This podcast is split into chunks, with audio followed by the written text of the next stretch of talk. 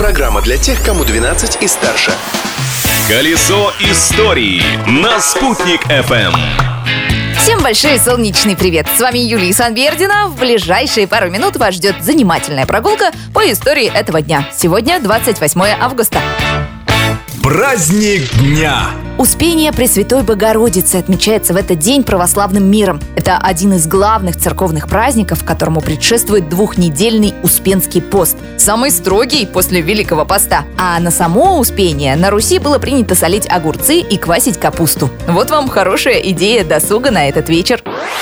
А вот идея для ужина. 28 августа в России отмечается День котлет. Этот гастрономический праздник придумали в Костроме. Там в этот день проводятся соревнования среди лучших котлетарей. Кстати, знаете, сколько весит правильная котлетка? Ровно 75 граммов. Но главный символ праздника – это царь котлета. В 2017-м такая котлета весом 332 килограмма была занесена в книгу рекордов Гиннесса.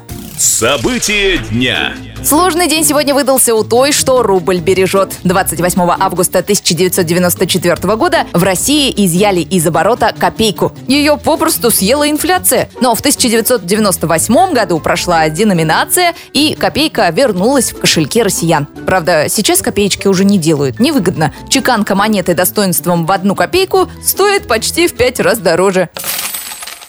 И еще одно событие, которое врезалось в историю этого дня. 28 августа 1974 года Совет министров СССР утвердил новое положение о паспортной системе. До этого главный документ гражданина страны был не у всех. Новое положение же обязывало обзавестись паспортом всего населения страны, кроме военнослужащих. Причем паспорт был бессрочный. Представляете, какой трагедией тогда могла стать неудачная фотография. Личность дня. А личность этого дня – наш земляк, писатель и общественный деятель Сергей Тимофеевич Аксаков. Именно в его честь 28 августа 1996 года была учреждена Всероссийская литературная премия. Вручают ее раз в три года у нас в Уфе. Лауреатами премии имени Аксакова за время ее существования стали многие видные современные писатели. Например, Василий Белов, Михаил Чванов и Валентин Распутин.